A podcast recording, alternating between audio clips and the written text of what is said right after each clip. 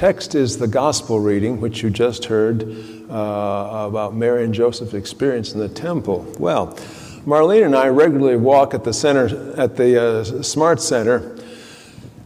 She puts me through two miles a day, five days a week, and uh, we came back from Christmas break when the Smart Center was closed, and as we were walking, of course, the regular group that was there, well, how was your Christmas? How was your Christmas? Oh, it was great. Oh, it was great. And I thought, well, did they mean it was great, or is that something like the response you get, how are you doing? I'm doing fine. Just perfunctory response. Well, what dawned on me was something I had read in Psychology Today, which observed the winter holidays are sold as a time of celebration, love, indulgence, and gratitude, and come with an implicit expectation to be happy. However, these festive joys are often served with a cocktail of unhealthy behaviors, forced hibernation, and emotional upheaval that can inevitably lead to a low mood, depression, and anxiety. So, given the odds, I would have expected that of all the people who were asked, How was your Christmas? I would have expected at least one person who might have said, It was terrible, worst day of my life. Hope it never is this bad again.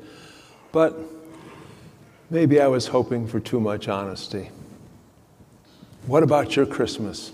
Did you experience the highs and the lows attributed to this time of the year. All was merry and bright while the guests were there, while you were feasting, enjoying those special Christmas cookies and the thoughtful gifts you received from one another. But boy, once the guests left and you were left with a bunch of dirty dishes and wrapping paper mountains high, maybe your happiness walked out the door too. Our gospel reading suggests that if you experienced both ends of the emotion, both the highs and the lows, celebrating Jesus' birth, you weren't the first. Joseph and Mary go to the temple to perform the rites of purification in their boy's circumcision, which should have produced a mountain of joy, the same way you would feel joy when your child was baptized. A great time to celebrate, no doubt about it. And on top of that, there they meet this old man who identifies this eight day old child as the light who will reveal God to the nations and himself will be the glory of God's people, Israel. What he's saying is this child is the salvation that's been promised ever since Adam and Eve thought God was trying to pull one over on them by not giving them all that they needed to be just like him. Wow, this is the child who was forecast and prophesied to crush the ancient serpent's head. And with this announcement, another uplifting piece of that promise is set in place right alongside what the shepherds reported they had seen out in the field as the angels made that spectacular announcement to them. Well, who wouldn't be surprised if they were told good news about their child? Hey, your boy is going to be the star quarterback of an NFL team and will be the most renowned player in all of the franchise history. Joy to the world. Or your daughter's going to sit on the Supreme Court.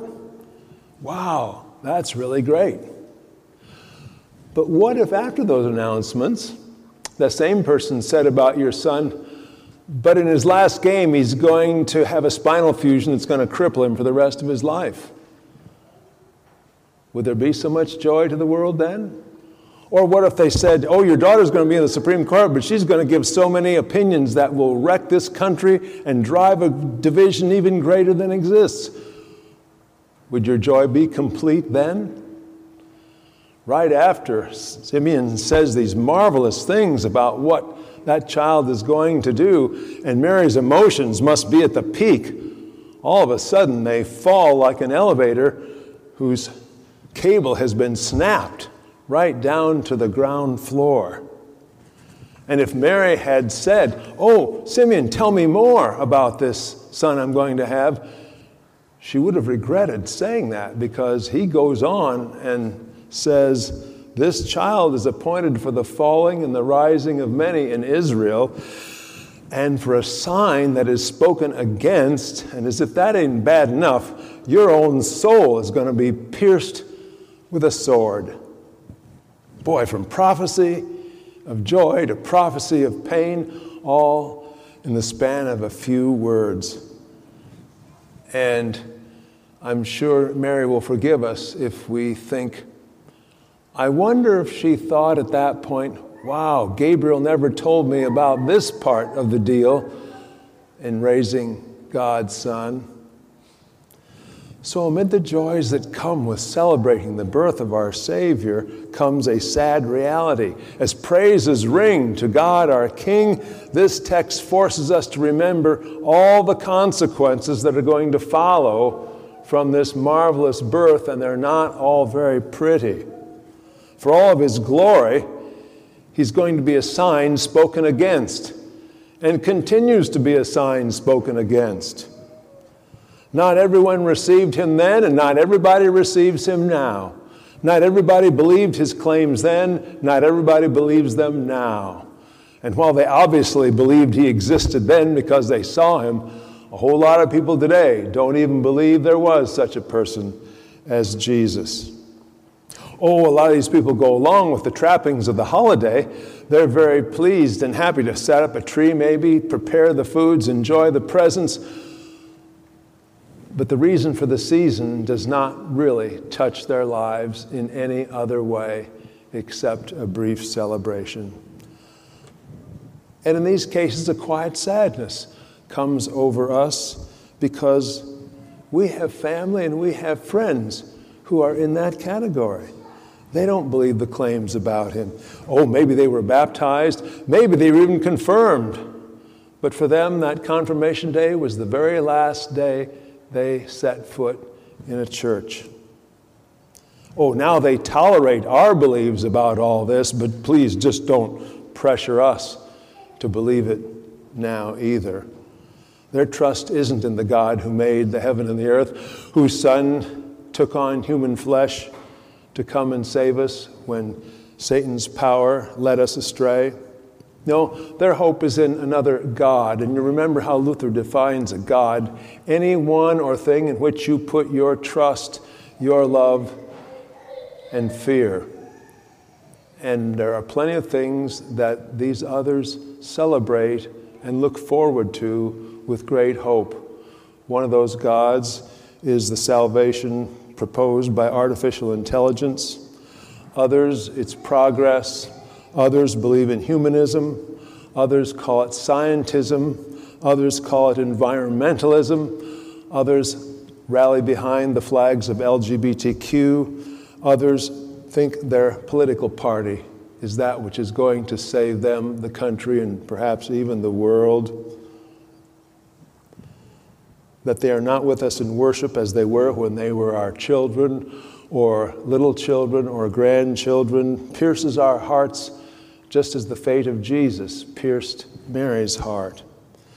We pray for their return. We ask God to lead them back to repentance and fulfill our joy. We ponder these things in our hearts as Mary did. And maybe we try to lay these concerns aside so that we can have some spiritual rest.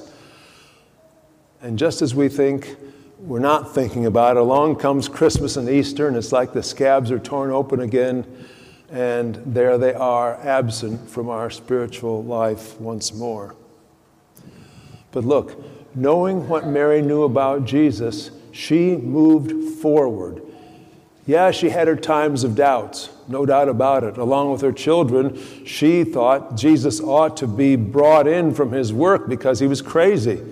Save him from this foolishness he's spouting. And so they wanted to bring him away from the crowds. Well, Mary changed her mind later on. She came around.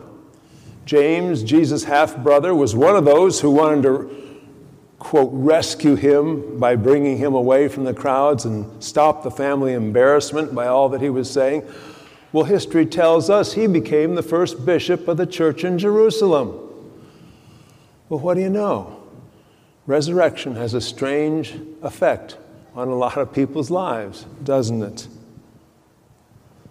Job isn't the only one who, after a big family blowout, would offer sacrifices for each of his children, thinking, perhaps they've sinned. and cursed God in their hearts. And any parent who is concerned about their children or grandchildren or friends' welfare offers sacrificial prayers along the very same line Dear God, bring them to repentance. Dear God, bring them back into the fold. And so we continue to live with the tension that this creates at Christmas time, appreciating and reveling in a love that has shown, been shown to us in the manger. So when the hymn writer asks the question, What child is this? In faith, thanks to the Holy Spirit's work in us, we can shout and sing, This, this is Christ the King, whom shepherds marked and angels sing. While we were still sinners, this child came to be, die for us and all the ungodly. That's the joy. And we also give thanks to God that He is, as Peter reminds us, a God of patience, not wishing any to perish, but that all would come to the knowledge of the truth. And we fervently hope that as Mary's sadness came to an end in this regard, so will ours. In fact, it's more than a hope.